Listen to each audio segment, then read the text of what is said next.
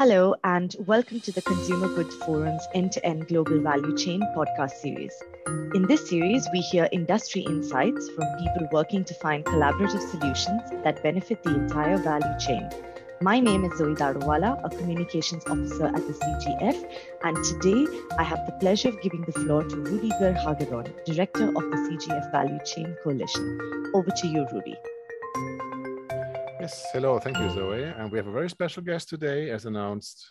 We have Bram with us, Bram van Schijndel, CEO of Pure Value Europe. Hello, Bram. Hi, how are you? Oh, thank you. All good. Good to have you with us. Bram, you published some blogs with us, and uh, we are now here to listen to you. So, could you give us a short introduction? Who are you, and what does your company actually do? Well, yeah, my name is uh, Bram Bram van Schijndel, so it's a Dutch name. Um, uh, since I was a child, I was always influenced that I thought, okay, why the world is how it is, and how can I help to to change it? So when I started studying, I started uh, studying environmental material technology. I also helped uh, uh, develop the environmental industry of South Africa and afterwards, I didn't study more into logistics. And so I started working at Capgemini, helping retailers and brands optimize their supply chains. So, but I forgot something. I forgot that sustainability and supply chains actually go really hand in hand. And from that time on, and it's almost uh, 15 years ago, I only developed sustainability and supply chain uh, uh, related solutions. Uh, so, for example, a lean and green program where I helped uh, reducing 20% of CO2 reduction together with retailers, brands, and logistics service providers. And the project of what I'm now speaking of today uh, started six years ago when a guy came to me and said, "Well, I'm from, I'm in the cardboard industry for the past 25 years." but it's wasting a lot of cardboard. And can we optimize this more in a collaborative way together with retailers and brands? And so that was is what Pure Value does. Pure Value helps retailers and brands to optimize their promotions on a more effective and a more sustainable way. And this is what I will talk about today. Yeah, very clear. So if we talk about shop floor and cardboard, I think um, that's your, your key topic. Um, if you look into this, what are, in your point of view, the current problems of the cardboard displays that we see worldwide? Well, I think there are three main problems. And so the first problem is is that most brands and retailers don't know if a display is on the shop floor or not and if it's selling or not. And this is yeah, it's really uh, an, an, a most valuable spot on the retail side because you put actually not only products on there, but also communication on the brand and, and, and certain things. So this is very important that those displays are effective and have create the right return of investment.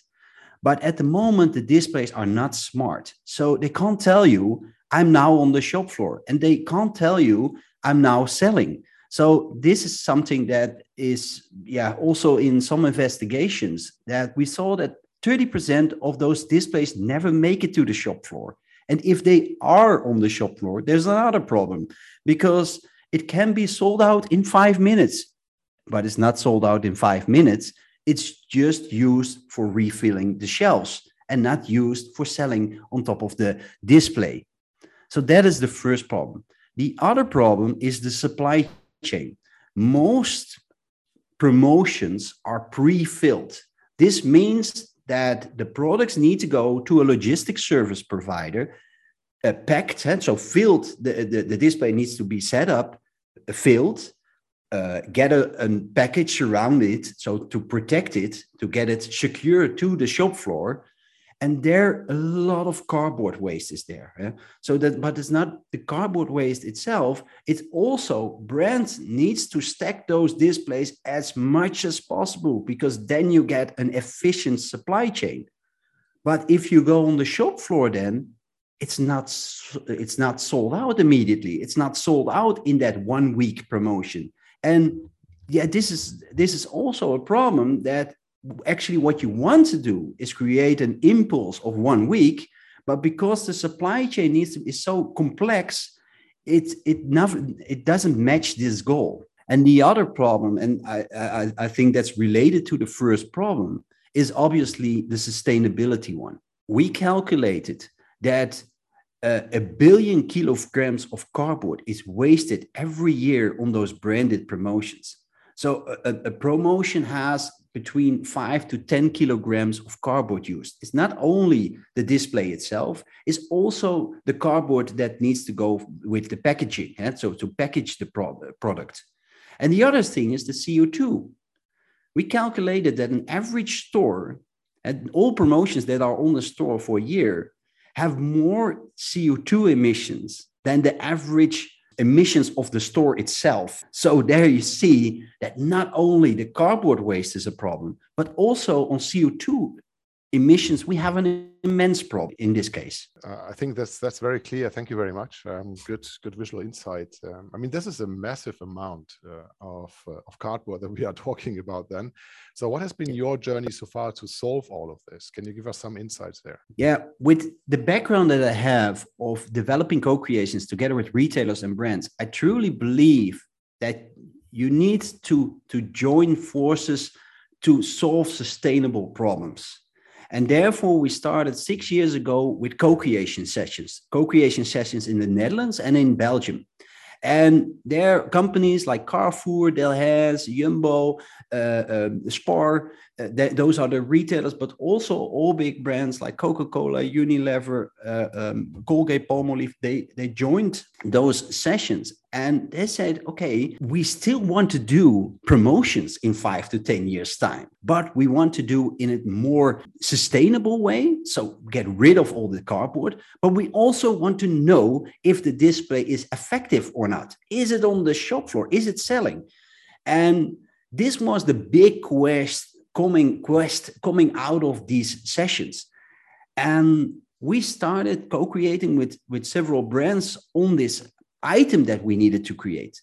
So at that time we created a foldable system. It was still metal a foldable system that was uh, uh yeah foldable stackable but also every shelf is individually adjustable. So what we created is a reusable display and it was 2017, and we did a large showcase together with all these brands and retailers.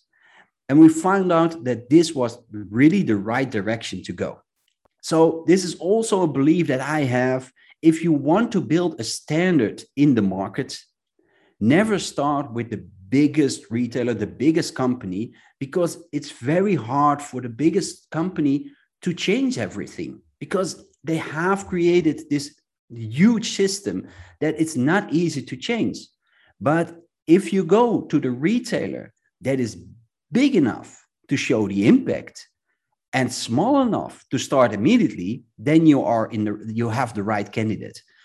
And in a sustainability case, if you want to build something circular, one thing is very, very important that that item is used as many times as possible throughout the year, uh, throughout his lifetime, and because then it's becoming sustainable. So these issues made us rethink the entire supply chain. And then we went to Jumbo. And Jumbo is in the Netherlands the second largest retailer. And the buyer of Jumbo came up with a great idea. He said, What if we just leave that rack on top of the shop floor and only replace the communication?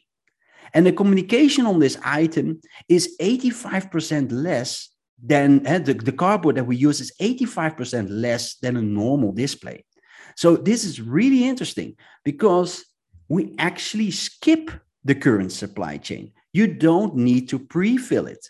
So the products all go directly on pallets towards the store via the DC of the retailers to the stores.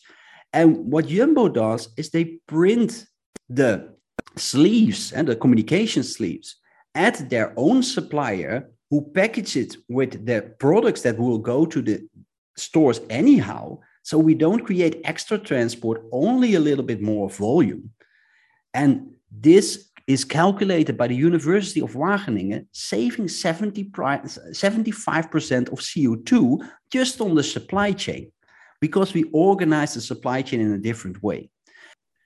Uh, this looks like a huge, huge success story. Uh, what are your next steps then on this uh, road, uh, Bram? Yeah, the, uh, for me, the great thing about getting something, yeah, having an entire new view on um, yeah, a problem in the market is that you can think of total different ways of organizing a system. Eh?